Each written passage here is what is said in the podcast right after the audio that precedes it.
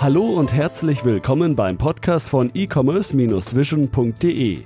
Bei uns gibt es Tipps, Interviews und was es sonst noch zum E-Commerce und Online-Marketing zu sagen gibt. Begrüßt mit mir euren Gastgeber, Thomas Ottersbach. Ja, ich darf euch recht herzlich zu einer weiteren Podcast-Episode willkommen heißen. Bevor es weitergeht, noch ein kurzer Hinweis auf unseren heutigen Werbepartner. PageRangers ist ein SEO-Tool-Anbieter, der es kleinen und mittelständischen Unternehmen und Online-Shops möglich macht, ja die eigene Sichtbarkeit bei Google zu analysieren und zu optimieren. Es gibt neben dem klassischen Monitoring und der On-Page-Analyse auch die Möglichkeit, die Search-Konsole anzudocken und dort die aggregierten Daten wirklich sehr, sehr übersichtlich zu nutzen und mit diesen zu arbeiten. Des Weiteren gibt es neben dem Backlink-Modul auch ein Landing-Page-Modul, wo unter anderem auch ein WDF-IDF-Editor angeschlossen ist. Das heißt, ihr könnt einzelne Landingpages für ein bestimmtes Keyword hin optimieren. Ein wirklich tolles Tool. Wer uns regelmäßig hört, kennt PageRangers vielleicht schon aus dem einen oder anderen Spot zuvor. Ich kann es nur empfehlen, würde mich freuen, wenn ihr es testet. 14 Tage lang habt ihr die Möglichkeit, es kostenlos zu testen. Und wem es gefällt, der bekommt einen Gutscheincode von uns. Da gibt es 20% auf den von euch ausgewählten Tarif dauerhaft. Einfach den Gutscheincode E-Commerce Vision, also E-Commerce Vision, alles zusammengeschrieben ohne Bindestrich, einfach bei der Bestellung eingeben und 20% werden euch von dem normalen Tarif abgezogen. Viel Spaß! Der Möbelmarkt hat sich zunehmend in den letzten Jahren online etabliert. Viele Unternehmen und Startups sind vielversprechend in den Markt gestartet und mussten dann aber auch feststellen, dass der Möbelverkauf online zwar funktioniert, aber noch nicht in der Form, wie man es beispielsweise von Schuhen her kennt. Ein Segment hat sich in den letzten Monaten im Möbelbereich jedoch mehr und mehr ja aus dem Schattendasein lösen können, wenn man so will. Das Matratzen- bzw. Bettensegment. TV-Werbung wird geschaltet, Podcast-Werbung, in den unterschiedlichen Kanälen sieht man Werbung der einzelnen Anbieter. Der Handel mit Matratzen und Betten scheint in vollem Gange und die Marktteilnehmer positionieren sich aktuell. In unserem heutigen Podcast möchte ich über den Online-Matratzen- und Bettenmarkt ausführlich sprechen. Mit Andreas Bauer von Bruno Betten habe ich mir einen Experten eingeladen, der genau in diesem Segment zu Hause ist. Andreas Bauer ist Geschäftsführer der Bruno Interieur GmbH und ähm, ja, schön, dass Sie Zeit gefunden haben. Bevor wir so richtig ins Thema einsteigen, stellen Sie sich doch kurz unseren Zuhörern vor. Wer sind Sie und was machen Sie? Ja, vielen Dank erstmal für die ähm, Einladung zu diesem Podcast. Ähm, ja, ich bin Andreas Bauer, habe vor drei Jahren ähm, Bruno gegründet mit meinem Kollegen Felix Bär. Ähm, wir hatten damals die Idee, ähm, sehr, eine sehr gute Matratze zu einem sehr guten Preis mit gutem Service ähm, übers Internet anzubieten und sehen uns so in Deutschland als erstes Matratzen-Startup. Ähm, genau, das ist was wir, wie wir angefangen haben. Und mittlerweile verkaufen wir auch Betten. Mhm. Ähm, ich habe es ja in meiner Einleitung bereits angesprochen, dass Online-Business gerade mit Matratzen ja, ich hätte mal gesagt, ist so gefühlt in den letzten Monaten nochmal mehr und mehr in Schwung gekommen. Äh, vielleicht können mhm. Sie oder vielleicht haben Sie ein paar Zahlen, was das Marktvolumen angeht, ähm, was immer ganz spannend ist zum Start. Ähm, wie ist der Matratzenmarkt aufgebaut? Es gibt ja den, den Onliner mit, äh, ja, ich weiß gar nicht, ist, ist Matratzen Concord offline einer der Marktführer? Ich glaube, die haben 1000 Filialen, machen 250 Millionen Umsatz, aber vielleicht können Sie es mal so ein bisschen segmentieren. Wie ist dieser Markt generell überhaupt aufgestellt? Genau, also ähm, grundsätzlich kann man sagen, dass der Markt in Deutschland das schwankt, schwankt je nach Statistik, aber so zwischen ein und zwei Milliarden ähm, Euro groß ist, ähm, der Gesamtmarkt. Und man geht jetzt mittlerweile davon aus, dass ähm, übers Internet so 10 bis 15 Prozent vielleicht abgesetzt werden. Mhm. Okay. Das heißt, 100 ja. bis 150 Millionen Euro. Nur in Deutschland. Nur in Deutschland, genau. Mhm. Okay. Und ähm, jetzt ist ja letztendlich so, ähm, ich glaube, ich hatte es ja eben schon gesagt, Matratzen Concord macht, glaube ich, 250 Millionen Euro insgesamt mhm. an Umsatz. Die spielen online irgendwie noch nicht so die Rolle, zumindest nicht in meiner Wahrnehmung. Täuscht das oder ist äh, Matratzen Concord auch online äh, durchaus ein ernstzunehmender Player für Ihr Unternehmen?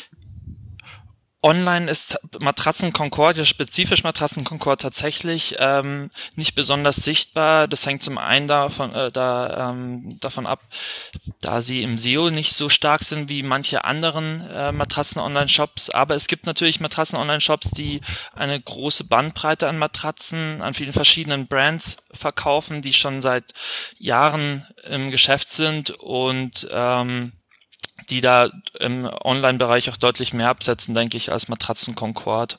Mhm. Ähm, es ist ja mit, mit Casper.com, ich glaube, äh, eines der bekanntesten Unternehmen, äh, auch in den USA natürlich, hier nach Deutschland ja. gekommen und macht sehr offensiv Werbung. Ähm, ja. Wie sehen Sie den Wettbewerb insgesamt? Es gibt ja noch ein paar andere, äh, die man natürlich auch entsprechend wahrnimmt. Hilft diese zunehmende Wahrnehmung, ich sag mal, auf das Matratzenbusiness? Äh, ist mhm. die Hemmschwelle vielleicht beim Verbraucher auch dadurch gesunken, Matratzen online zu kaufen?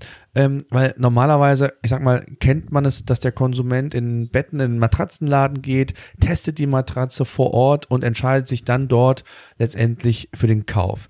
Ähm, ist dieses gesamte Konstrukt, das, was ich so ein bisschen gerade beschrieben habe, auch für Sie hilfreich? Merken Sie das oder sagen Sie, nee, das ist, das ist eigentlich für unser Business völlig egal, wir fokussieren uns auf das, was wir da machen oder wie sehen Sie das? Also ja, das war tatsächlich ganz interessant, als ähm, Casper vor gut, das ist jetzt ähm, ja fast ein Jahr her, ähm, auf den deutschen Markt gekommen sind. Da haben sich viele Player, glaube ich, gefürchtet, wir inklusive, weil jetzt der millionenfinanzierte Amerikaner eben auf den Markt drängt und wir wussten auch natürlich nicht, was passiert. Und glücklicherweise sind unsere Sales überhaupt nicht eingebrochen, sondern eben, wie Sie beschrieben haben, ähm, der, der Gegenteil, das Gegenteil ist eher ähm, in Kraft getreten, nämlich dass eben dadurch, dass so ein großer Player auf den Markt geht, hat ähm, die ähm, Konsumentenschaft wachgerüttelt sozusagen über das Thema Matratzenkauf im Internet. Und ähm, wir haben davon, denke ich mal, auch indirekt ähm, profitiert von den Werbemaßnahmen anderer großer. Ähm, ja, weil einfach die Bereitschaft jetzt größer ist, denke ich, allgemein ähm, eine Matratze online zu kaufen als noch vor vier, fünf Jahren. Mhm. Vielleicht können Sie uns mal so ein bisschen was über die Entwicklung von, von Bruno erzählen. Wie sind Sie gestartet? Wie kam, wie kam es zur der Idee und, und was haben Sie vorher gemacht?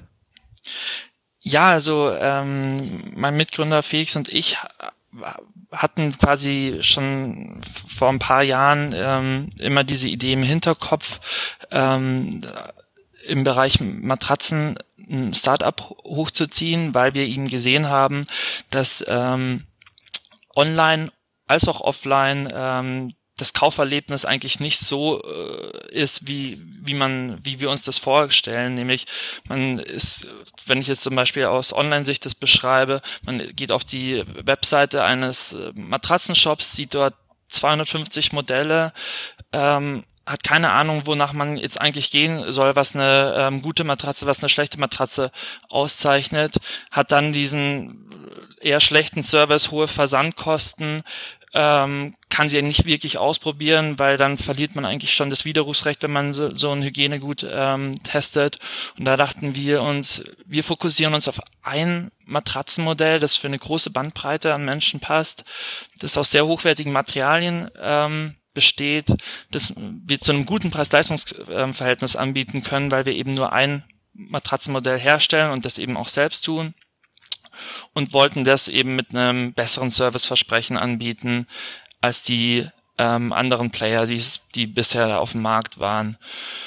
Genau, das war die Idee und ähm, 2014, Ende 2014 haben wir dann wirklich ähm, es konkret gemacht und sind mit der Seite brunobet.de live gegangen. Mhm. Und äh, wie viele Mitarbeiter äh, haben Sie jetzt und, und wie sind Sie finanziert? Also gibt es Investoren oder ist das, äh, wie sieht's ja, da aus? Ähm, wir sind ähm, immer noch komplett eigenfinanziert. Wir waren immer wieder in ähm, Gesprächen mit Investoren, haben da noch viel oft drüber nachgedacht, sollen wir den Schritt gehen oder nicht. Ähm, wir haben mittlerweile zwölf Mitarbeiter, ähm, haben insgesamt schon über 10.000 Matratzen verkauft, also sind sehr stolz über, über die Entwicklung.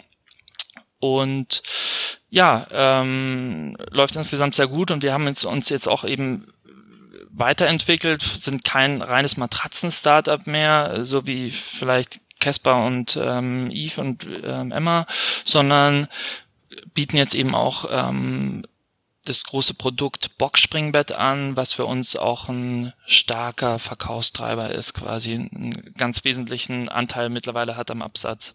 Mhm. Auch selbst hergestellt oder? Also genau wie die Matratze auch das Box. Äh, genau, also auch. quasi, ähm, wir stellen auch die Matratze nicht ähm, selbst her, sondern mhm. wir haben Produktionspartner. Das mhm. heißt, beide Produkte sind von uns gemeinsam mit den Herstellern designt mhm. und entwickelt und werden dann aber exklusiv für uns unter unserem ähm, Brandname Bruno ähm, hergestellt. Mhm. Ähm, was ich immer ganz spannend finde und was ich super finde, gerade auch Unternehmen, die sich vielleicht mal gerade im ersten Schritt nochmal gegen eine äh, Finanzierungsrunde aussprechen, hat natürlich alles Vor- und Nachteile, gerade was das Wachstum angeht. Ich hatte es ja auch in meiner mhm. Einleitung gesagt, ich, äh, ja, aktuell positioniert der Markt sich und da ist natürlich immer ganz hilfreich, wenn man ein gewisses äh, Backup hat, ein, bisschen, ein gewisses Marketingbudget hat, um genau die Marktanteile ähm, aufzugreifen, die vielleicht notwendig sind, um dann ja im Konzert der Großen mitspielen zu können. Äh, ja. Haben Sie da Sorge, dass, dass ja, dass das an ihnen vorbeigehen könnte, eben weil sie nicht dann ähm, diese ja größere, diesen größeren Backup haben, um da entsprechend in die Offensive zu gehen? Klar ist es eine ähm, Sorge, die man hat. Letztendlich überwiegen für uns aber die Vorteile eben komplett ähm, selbstständig zu bleiben, ähm, unabhängig zu bleiben von Investoren. Und wir denken halt auch, wir haben halt verschiedene Kanäle getestet, Print, TV ähm, und so weiter und so fort und haben dann eben gesehen, in den Kanälen, wo man eben so viel Geld ausgeben kann, wo sich dann ein Investor quasi ähm, lohnen würde, ähm, die Kanäle waren für uns und ich glaube, es sind sie auch nicht für die Wettbewerber nicht, die waren eben nicht effizient. Und somit haben wir uns eigentlich aus diesem Grund gegen eine größere Finanzierung ähm, ausgesprochen, weil wir äh, denken, dass ja wir eben diese Millionen, die wir dann einsammeln würden, gar nicht so effizient einsetzen könnten. Mhm. Was sind denn so die, oder was hat sich denn so in den, in den, in den ersten Jahren so als die Online-Kanäle für Sie entwickelt? Also haben Sie mhm. viele getestet? Sind Sie erstmal, äh, ich hätte bald gesagt, auf, auf, auf einige wenige aufgesprungen und, und dort geschaut, ob die in irgendeiner Art und Weise ähm, für Sie effizient sind? Wie sind Sie da vorgegangen und was sind so Kanäle, die jetzt für Sie relevant sind? Genau, also wir wussten von Anfang an, dass ähm, Matratze ähm, als auch Boxspringbett jetzt mittlerweile ein sehr suchintensives ähm, Keyword-Produkt ist. Das heißt, ähm, für uns sind von Anfang an, als auch jetzt immer noch ähm, klar SEO und äh, SEA super, super wichtig. Ähm, und daneben haben wir angefangen vor allen Dingen mit ähm, Blog-Kooperationen. Das war für uns am Anfang ganz wichtig, um, um so ein bisschen Credibility zu kriegen. Ähm, und ähm, was auch jetzt ein sehr wichtiger Kanal ist, sind die Weiterempfehlungen von Kunden zu Kunden. Das incentivieren wir auch ein bisschen mit, ähm, mit Goodies, die man dann bekommt, wenn man ähm, einen weiteren Kunden wirbt. Aber nach wie vor der wichtigste Kanal SEA und SEO. Das heißt, das, äh, das Know-how gerade im, im Suchmaschinenoptimierungsbereich haben Sie in-house oder arbeiten Sie mit einer Agentur zusammen? Wie machen da, Sie das? da arbeiten wir mit Agenturen zusammen, als auch in-house. Ähm, ja, das ist immer so eine kleine ähm, Auf, Aufteilung. Wir wollen halt nicht alles rausgeben und so, sozusagen nur noch äh, mit einer Blackbox äh, dann alles steuern, sondern ähm, schon noch die Kom Kompetenz auch hier behalten. Aber klar macht es teilweise Sinn, manche Kampagnen rauszugeben und, um dann nochmal ein bisschen vor allen Dingen im SEA-Bereich äh, optimieren zu können. Mhm. Wie sieht das aus mit, mit den anderen Kanälen? Also ich sag mal, Facebook ist ja, ja. ein Kanal, wo ich mir vorstellen könnte, der ebenfalls sehr, sehr spannend sein kann. Oder ähm, wie sieht's da aus, gerade was so die Social Networks angeht? Genau, ähm, Facebook ist von den Social Media Kanälen der für uns eigentlich einzig noch relevante. Das funktioniert ganz gut, speziell jetzt ähm, ähm, die Kampagnen, wo man ähnliche Kundschaft ähm, nochmal ähm, targeten kann, mhm. indem man ähm, die, die Conversion-Listen quasi hochlädt. Ähm, das funktioniert sehr gut. Ähm, ansonsten ist Social Media insgesamt äh, spielt eine untergeordnete Rolle, einfach weil es eben nicht so ein Push-Produkt ist, ähm, ein Produkt, das man einfach mal so als Spontankauf tätigt, sondern das ist schon wirklich meistens ein wohlüberlegter Kauf. Das heißt, man hat diesen äh, Bedarf, ich brauche jetzt eine Matratze, weil ich umgezogen bin, gehe dann eben auf Google ähm, und suche danach. Deswegen insgesamt gibt es, glaube ich, Pro, ähm, äh, Produkte, die für Social Media besser geeignet sind als unseres jetzt. Ja, allein ich glaube, ich weiß nicht, das wissen Sie besser.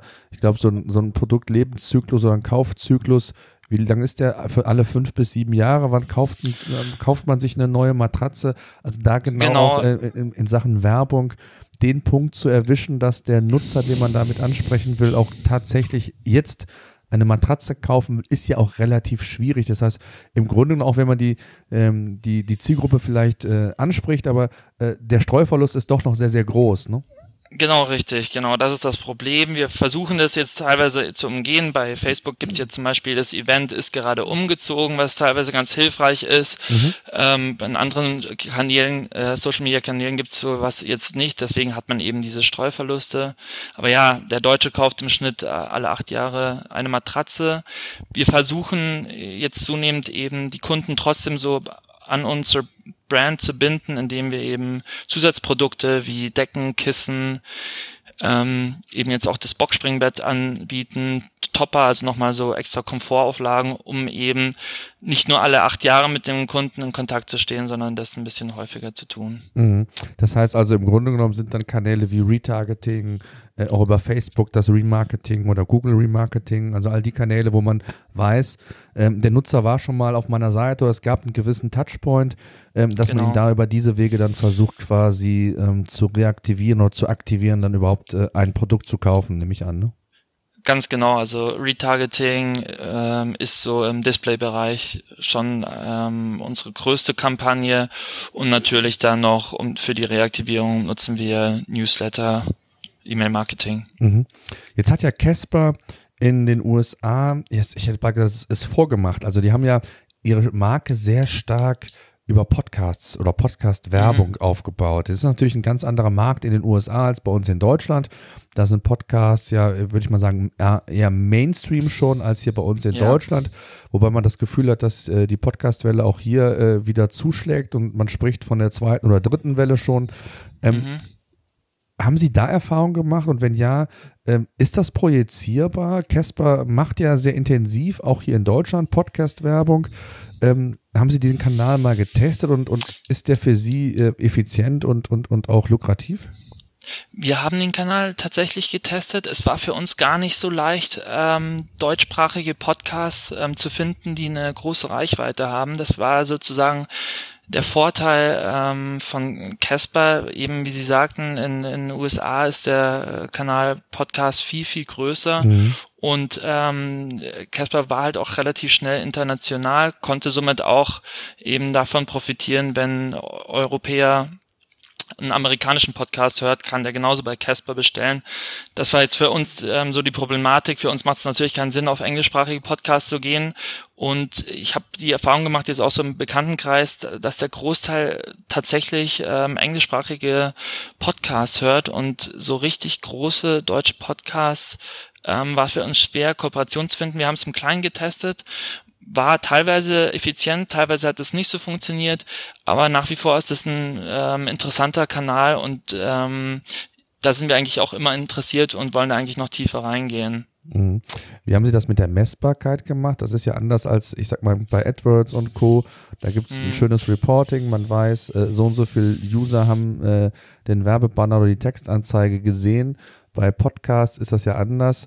Ähm, da kann man über einen Gutscheincode oder eine Incentivierung das irgendwie messbar machen oder über eine Landingpage, wo man diese dann analysiert, wie ich, die Verweildauer beispielsweise ist. Aber ähm, wie haben Sie das für sich messbar gemacht und, und auch so eine Kampagne dann bewertet, rein an den Absatzzahlen? Genau, also wir gehen allgemein dem ähm, Ansatz nach, dass wir eigentlich jeden Kanal wirklich ähm, auf CPO-Basis ähm, bewerten und ähm, letztendlich wie Sie sagten, bei Podcasts ist die Schwierigkeit mit dem Tracking dann, ähm, haben wir es dann über Gutscheincodes gemacht, genauso wie wir das mit Print oder Fernsehanzeigen machen. Wie ist, ähm, es gibt ja immer wieder die Debatte, gerade was das Thema Online-Marketing angeht, was ich immer sehr, sehr spannend finde, ähm, Stichwort Attributionsmodelle. Ähm, mhm. Ist das für Sie schon ein Thema? Also ähm, gehen Sie in die Tiefe und versuchen die entsprechenden ähm, Kanäle wirklich individuell zu bewerten, vielleicht sogar auch in Anlehnung an, an Kundendaten, die zu matchen und dann ähm, tatsächlich ähm, ja ein Attributionsmodell über die verschiedenen Kanäle aufzubauen oder ist das noch zu früh oder vielleicht auch ein Stück weit zu komplex? Also wir sind ein kleines Unternehmen, wir versuchen eben die Komplexität da immer ein bisschen rauszuziehen. Was wir mhm. aber machen ähm, und äh, was, glaube ich, sogar viele Wettbewerber nicht machen, wir sind davon überzeugt, dass ähm, wir sozusagen bei der Attribution die, den, den wahrsten Wert sozusagen erhalten, wenn wir nach First Click modellieren und das machen wir auch durchgängig. Ähm, wir stellen alle Kanäle immer sofort auf First Click um ähm, bei der Attribution, weil wir, äh, weil wir davon überzeugt sind, der Kanal, wie der Kunde, mit dem der Kunde letztendlich das erste Mal auf unsere Website kommt, ist für uns auch der ausschlaggebende. Mhm. Okay. Ähm, Genau, ansonsten wäre es eben auch, äh, ja, wenn wir andere Modelle anschauen, wie zum Beispiel eben Last Click, ist, dann landet halt alles im Retargeting-Topf und ähm, ja, das, das ist, kann nicht so sinnvoll sein. Jetzt hatten wir eben das Thema schon, ähm, dass die Kunden alle acht Jahre sagten, sie eine Matratze kauft und sie versuchen, den Kunden auch öfter zu bespielen, öfter an, an sich zu binden. Ähm, das heißt, das Thema Kundenbindung ist jetzt in den zurückliegenden drei Jahren, wo Sie Ihr Business betreiben, für Sie dann auch schon immer wichtiger geworden. Das heißt, also am Anfang vielleicht zu sagen, ich, es reicht erstmal die Kundendaten irgendwo ähm, zu speichern. Ähm, und, und jetzt ist so der Punkt, wo Sie das Produktportfolio erweitert haben, auch mit diesen Daten dann schon aktiv mhm. zu arbeiten. Also, wo stehen Sie da heute? Genau, wir machen jetzt eben so, ich schätze mal so ähm, zweimal im Monat ein Newsletter. Ähm, wir lassen kontinuierlich ähm, die Retargeting-Kampagnen für die Produkte durchlaufen, die der Kunde eben noch nicht ähm, bei uns bestellt hat.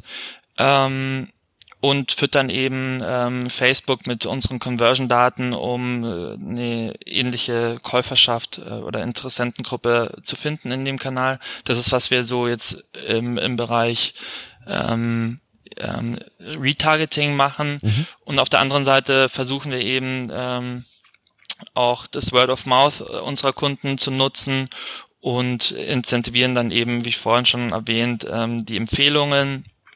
Man kriegt, erhält zum Beispiel jetzt ein Bruno Kissen, wenn man ähm, einem anderen Freund oder Bekannten ähm, eine ähm, Bruno Matratze oder ein Bruno Boxspringbett weiterempfiehlt. Jetzt hatten Sie ganz am Anfang, glaube ich, mal gesagt, dass Sie auch Kooperation mit Bloggern oder für Sie ein ganz wichtiger initialer Schritt war. Ähm, ja. Wie sieht es grundsätzlich aus? Das Thema Influencer-Marketing ist ja so, ja, wird aktuell ja immer wieder gehypt, gerade in der Fashion-Branche. Äh, jetzt stelle ich mhm. mir das natürlich bei einer, bei einer Matratze als relativ schwierig vor. Ähm, wie wichtig ist dieses Thema Influencer-Marketing für Sie und, und was machen Sie konkret? Wie muss man sich sowas vorstellen? Also wir versuchen eben themenrelevante Blogs ähm, ähm, mit themenrelevanten Blogs zusammenzuarbeiten. Das ist also alles, was im Bereich Interior, Design, äh, Möbel mhm. ähm, sich auffindet, da, mit denen wollen wir zusammenarbeiten und haben das auch schon in der Vergangenheit oft getan. Ähm, genau richtige Instagram-Influencer oder Social-Media-Influencer in dem Bereich gibt es ähm, gar nicht so viel. Deswegen haben wir da jetzt gar, zum Influencer-Marketing gar nicht so eine große Erfahrung. Ähm, witzigerweise habe ich heute dazu einen Artikel gelesen, dass sich eben ähm, diese ähm, Instagram Influencer alle sehr stark im gleichen Bereich, nämlich im Fashion-Bereich, mhm. ähm, tummeln und dass es für die vielleicht auch mal ratsam wäre, ähm, sozusagen andere Sparten ein bisschen aufzuziehen, weil eben im Möbelbereich gibt's dann auch zum Beispiel relativ wenig und ich bin mir sicher auch in anderen Branchen. Definitiv. Und, und ich kann mir auch gut, oder ich könnte mir gut vorstellen, gerade ähm, das Thema Möbel und da ist ja das Thema Design immer so ein, ein mhm. Fokusthema und wenn man sich da äh, mit schönen Bildern, schönen Möbeln irgendwie präsentieren würde, gibt es bestimmt auch die Reichweite. Vielleicht passt es von der Zielgruppe, je nach Kanal vielleicht noch nicht so richtig äh, oder man traut sich ja nicht, ich, ich weiß es auch nicht, aber ich könnte es mir auch auf jeden Fall sehr, sehr gut vorstellen. Ja, ähm, es kann sein, dass tatsächlich ist ja natürlich das Instagram-Publikum noch relativ jung. Mhm. Vielleicht ist da Einrichten, ähm, ja, noch ein Thema, das erst ein bisschen später kommt, aber ich könnte es mir in den nächsten Jahren auf jeden Fall vorstellen. Mhm. Weil die Bilder geben natürlich auch viel her, ähm, äh, immer mit äh, schönen Designobjekten. Ähm, ist vielleicht abwechslungsreicher als das hundertste Bikini-Bild. Was ist denn mit Pinterest? Also gerade weil es ja sehr bildersprachig ist und mhm. ähm, ich sag mal Präsentationsmöglichkeiten gerade auch für ihre Produkte. Haben Sie zu wenig Produkte, um Pinterest äh, wirklich richtig zu nutzen, um, um da auch diese Vielseitigkeit, die man vielleicht braucht, äh, in diesen Kanal zu bekommen? Und auf der anderen Seite gibt es da entsprechende Kooperationen vielleicht mit äh, entsprechenden Leuten, die das dann auch pushen können? Oder ist das bislang noch gar kein relevanter Kanal? bislang ehrlich gesagt noch ein kein relevanter ähm, Kanal, weil ich auch hier das Gefühl habe, äh, in Deutschland wird viel über Pinterest gesprochen, aber mhm. ähm, so groß ist die Userschaft dann auch nicht und tatsächlich ähm, ist es mit unserem Produkt auch gar nicht so leicht, weil dann, das ist schon wieder so das andere Extrem, da geht es dann wirklich sehr, sehr stark um Design. Ähm, und ja, da haben wir jetzt vielleicht auch bisher noch nicht so die super überzeugendsten Bilder, aber es ist auch ein Kanal, den wir vielleicht mal in Zukunft stärker angehen können. Mhm. Und ähnlich nehme ich an, sieht es bei YouTube aus, ne? Wobei, äh, da würde man. Genau, YouTube ja, ist eigentlich wieder für uns ein ganz interessanter Kanal, findet man auch was. Ähm, da es eben viele Unboxing-Videos mhm. ähm, und ähm, da kann man eben da kann man mit, ähm, da findet man auch ähm, recht viele Influencer, die, ähm, die anbieten, mit einem zusammenzuarbeiten. Und ja, da kann man ja schon ein bisschen was dazu sagen, wie die Matratze angeliefert wird, wie sie verpackt ist, wie das ähm, Liegeempfinden nach der ersten, zweiten, dritten Nacht ist. Ähm, das funktioniert eigentlich ganz gut. Ähm, für, wir haben so gemerkt, das ist so, aber auch letztendlich eher so ein Kanal, ähm, der den Käufer oder den Interessent bestätigt, dass ähm, wie das Produkt wirklich aufgebaut ist. Ähm, Neukunden darüber zu gewinnen, war für uns bisher schwer darüber. Ich glaube, es ist auch relativ schwer messbar, oder? Also da zu sagen, ähm, der Kunde kam jetzt bei uns, klar kann man Videowerbung genau. schalten, aber grundsätzlich glaube ich, weil Sie sagten, Sie versuchen ja grundsätzlich alles ähm, ja über ein CPO abzubilden, ähm, mm. Ist natürlich nicht auf dem ersten Schritt nicht ganz so einfach. Geht natürlich auch, aber ist, glaube ich, dann noch ein bisschen aufwendiger. Ne? Genau, da versuchen wir es eben teilweise auch wieder mit ähm, Gutscheincodes. Mhm. Ja. ja. Ich hatte vor ein paar, paar Podcast-Ausgaben die Alexandra Zanders von Christ Juweliere hier bei mhm. mir im mhm. Podcast und ich habe mit ihr über das Thema Mobile gesprochen und sie sagte mir damals, dass mittlerweile über 50 Prozent der Nutzer mobil auf die Webseite zugreifen, also in den Shop gelangen. Ähm, wie sieht das bei Ihnen aus? Wie wichtig ist Mobile ähm, für Ihr Geschäft? Tatsächlich ist Mobile für uns auch wirklich super relevant. Also ähm, das kann ich bestätigen, ähm, dass 50 oder sogar mehr ähm, als 50 Prozent ähm, mittlerweile über ähm, Handys oder Tablets auf unsere Seite zugreifen. Ähm, für uns äh, interessant, dass es so ein klassischer Informationskanal oder Informationsgerätschaft ist. Der Kunde informiert sich vielleicht am Abend, ähm, am Feierabend äh, in seinem Bett vielleicht sogar ähm, noch schnell über das Produkt ähm, und schließt dann meistens am nächsten oder übernächsten Tag tatsächlich über den Computer ähm, den Kauf ab. Das heißt, ähm, wir wollen versuchen, die Informationen ähm, auf den Mobile Devices ähm, leicht zugänglich zu machen und haben gemerkt, dass die Conversion Rates auf Handy und Tablet deutlich niedriger sind als auf dem PC, weil ich glaube, ähm, speziell bei so hochpreisigen Produkten ist es dann doch so, dass der Kunde für, für, die Eingaben und letztlich für, für die Kaufentscheidung sich dann eben diese Zeit nimmt und es dann am PC abschließt. Mhm. ähnlich, das ist so, glaube ich, der aktuelle Trend, ne? dass die Conversion Rates ähm, im Vergleich zur klassisch Desktop ähm, relativ bescheiden ausfallen, wobei mhm. das auf mhm. der anderen Seite ja so ein bisschen auch die Herausforderung ist, um, um diesen Kanal vielleicht oder um, um diese Tatsache vielleicht zu drehen. Ne? Also wir wissen, der mobile Kanal wird immer mehr, die, der Anteil der Besucherströme mobil wird immer mehr. Das heißt, ja. es verschiebt sich natürlich auch in diese Richtung und, und wenn die Conversion Rate nicht entsprechend ähm, adäquat mitsteigen würde, könnte das natürlich mittelfristig ein Problem werden. Ähm, genau, sehen, Sie das als, Fall. sehen Sie das als Herausforderung oder arbeiten Sie da ganz gezielt an diesem Thema? Ich habe in der letzten Podcast-Ausgabe mit dem ähm, Professor Große Holtford, E-Commerce-Professor äh, hier in Köln, ähm, gerade auch das Thema nochmal ausführlich diskutiert und wir waren uns eigentlich einig, dass man ja dieses Hinnehmen, dass Mobile nur ein Informationskanal ist, auch eine gewisse Gefahr birgt, weil man vielleicht sogar indirekt eine gewisse Lethargie mitbringt, zu sagen, ich nehme es als, als gegeben hin, aber äh, versuche nicht mit der Intensität vielleicht Lösungen oder, oder ähm, Angebote zu machen oder Dinge auszuprobieren, damit ich eben auch über diesen Kanal mit besseren Conversion Rates äh, zukünftig arbeiten kann. Wie sehen Sie das?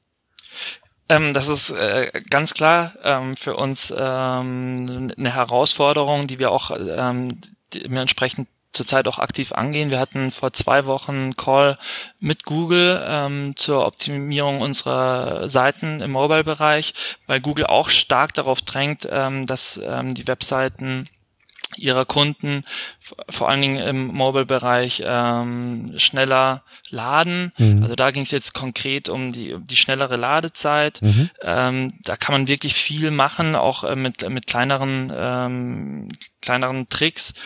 Ähm, deswegen für uns ist jetzt ähm, in den nächsten Wochen steht stark, ganz groß auf der Agenda, ähm, den Mobile Speed zu erhöhen und ähm, ja, ähm, dann werden wir auch uns nochmal den Checkout ähm, ansehen, dass da einfach ähm, die Eingaben leichter funktionieren, als das jetzt der Fall ist. Ähm, genau. Wie ist äh, Mobile Ihre Strategie? Haben Sie in, in, in, einfach nur ein responsive Design oder eine eigene App sogar? Also gibt es ja unterschiedliche Strategien. Ja. Äh, About You ah. arbeitet ja oder auch Zalando mit sehr vielen verschiedenen Apps. Äh, wie machen Sie das? Also wir haben eine Mobile äh, eine responsive Seite, die sich dementsprechend nach Device eben anpasst. Ähm, eine App würde für uns wenig Sinn machen, weil es eben eigentlich ein Kauf ist vom Kunden, den er, äh, den er einmal im Monat oder äh, oder eher einmal im Jahr tätigt. Mhm. Deswegen äh, macht es wenig Sinn, würde sich niemand eine App für einen Matratzenkauf sozusagen runterladen. Mhm. Ähm, wir setzen de dementsprechend rein auf ein responsive Design, was eigentlich sehr gut funktioniert. Ähm, bisher, man hat so ein bisschen das Problem mit äh, responsive Designs ähm, schon mit der Datenmenge, da, dass das schwer, schwerer anzupassen ist, als wenn wir jetzt eine, ähm, eine spezifische Mobile-Seite haben. Aber ähm, ja, wir versuchen das jetzt in den nächsten Wochen eben weiterhin zu optimieren und dann gucken wir mal, ob es vielleicht doch Sinn macht, eine extra Mobile-Seite zu machen, aber eine App würden wir wahrscheinlich nie in Erwägung ziehen. Mhm. Wie, wie, wie, sieht das äh, Umsatz äh, vom, vom Anteil Umsatz her aus, mobil? Können Sie ja was dazu sagen? Also ist es, ist es marginal, ist es schon signifikant oder wie sieht es konkreter aus?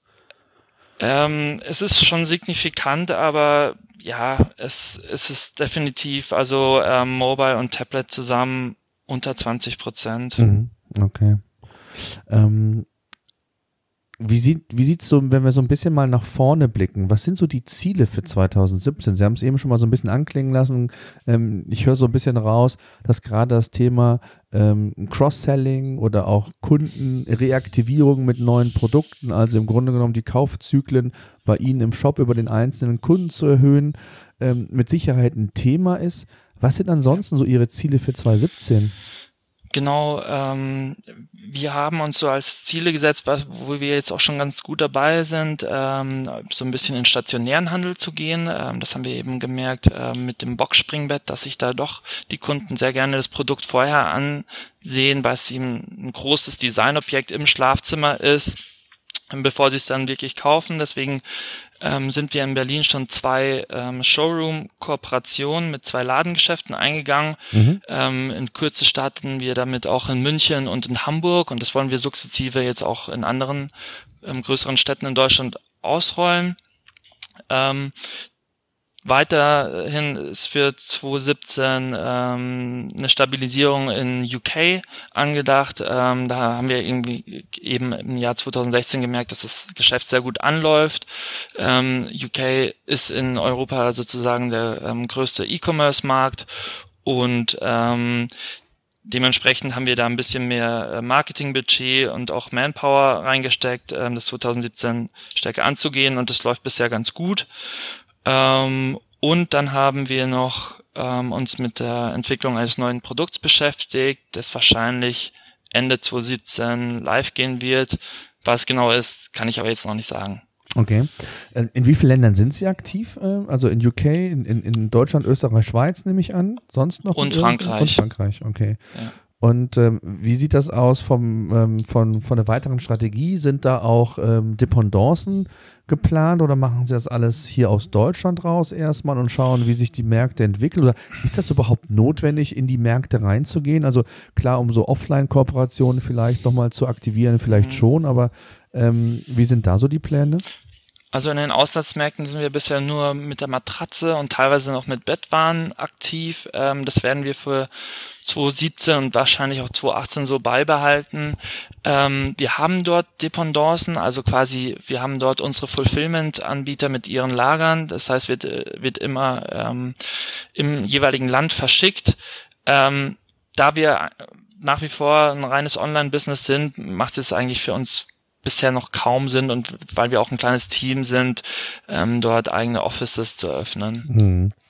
Ist das denn ein Thema, ähm, auch, ähm, ich sage mal, das Thema ähm, Omnichannel, also wirklich auch in den stationären Handel reinzugehen, äh, eigene Geschäfte, äh, Matratzenläden ähm, zu, zu starten? Ist das ähm, ein Gedankenspiel oder, oder soll es erstmal nur bei diesen Showrooms bleiben, um dann Boxspringbetten, ähm, gerade auch in, in, der Form, wie Sie es gesagt haben, ähm, erstmal zu präsentieren, fassbar zu machen für den Kunden?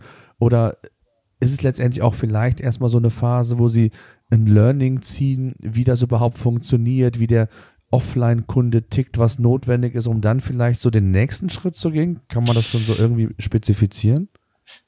Also wir sehen eigentlich davon ab, also wir wissen jetzt eigentlich relativ stark schon jetzt, dass wir kein Offline-Retailer werden, mhm. ähm, weil das war sozusagen ja auch ähm, die Idee, mit, mit der wir Bruno gestartet haben, dann wäre dieses Preis-Leistungs-Verhältnis, das wir momentan haben, nicht mehr möglich, weil wir uns dann eben nicht mehr diese Ladenmieten ähm, in teureren ähm, Plätzen in, in, in Städten sparen würden. Deswegen davon, das werden wir im Retail-Bereich nicht weiter ausfahren, aber eben diese Showroom-Kooperationen sind, sind sehr effizient, ähm, sind für uns auch nicht allzu kostspielig und deswegen lohnt sich das fürs Boxspringbett auf jeden Fall.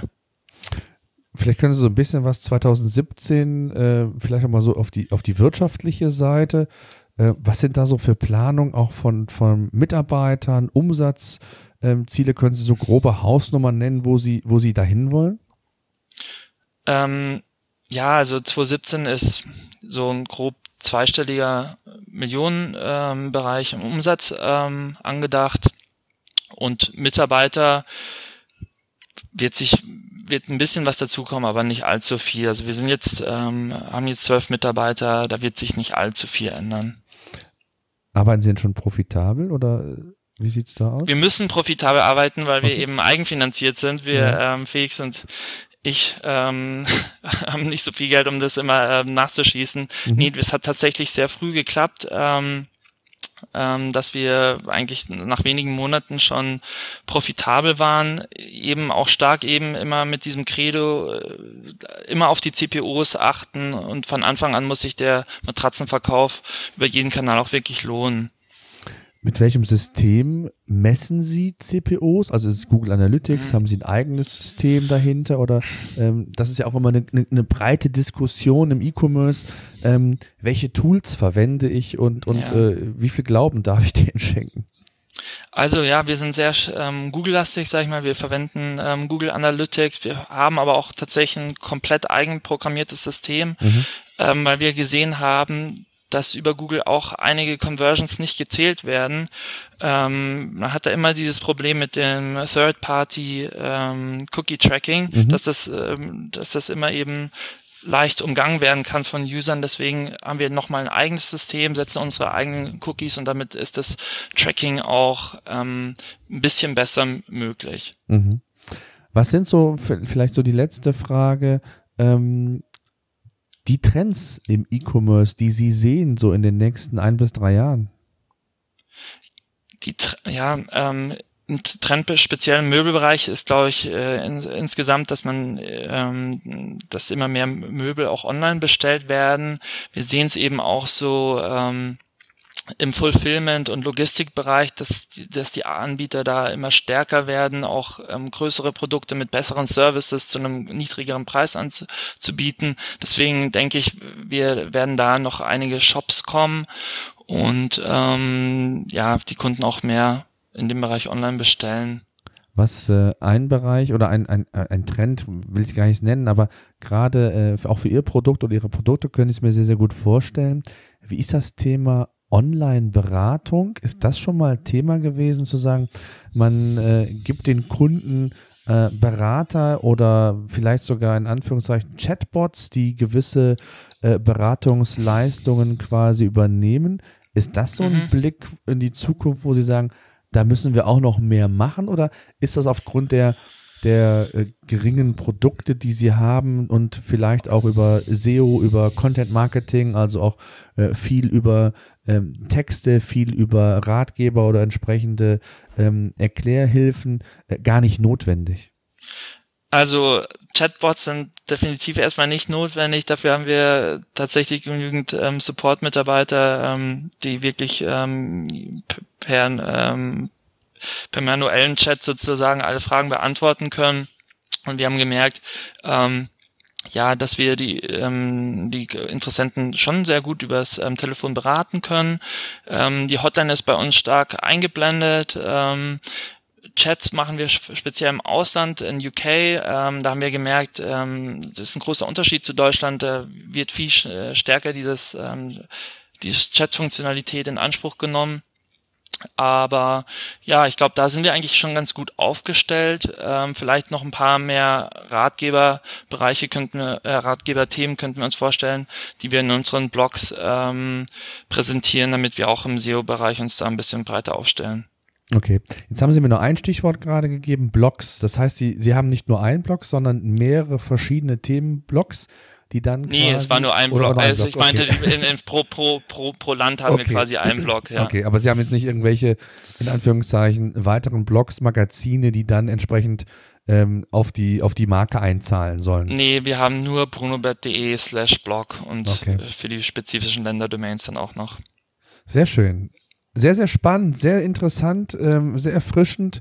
Ich danke Ihnen sehr für die Zeit und wünsche weiterhin viel Erfolg. Insbesondere, ähm, ich selbst habe ja auch ein, ein Startup äh, erneut gegründet, auch äh, ohne Finanzierung. Ich finde es immer sehr, sehr spannend und es geht auch anders, hat natürlich einige Vor- oder Nachteile, das ist völlig klar, aber ähm, ich wünsche Ihnen auf jeden Fall weiterhin viel Erfolg und und vielen Dank auch mal für den Einblick, wie Sie so vorgegangen sind und, und was Sie so für Learnings äh, gezogen haben. Sehr, sehr interessant.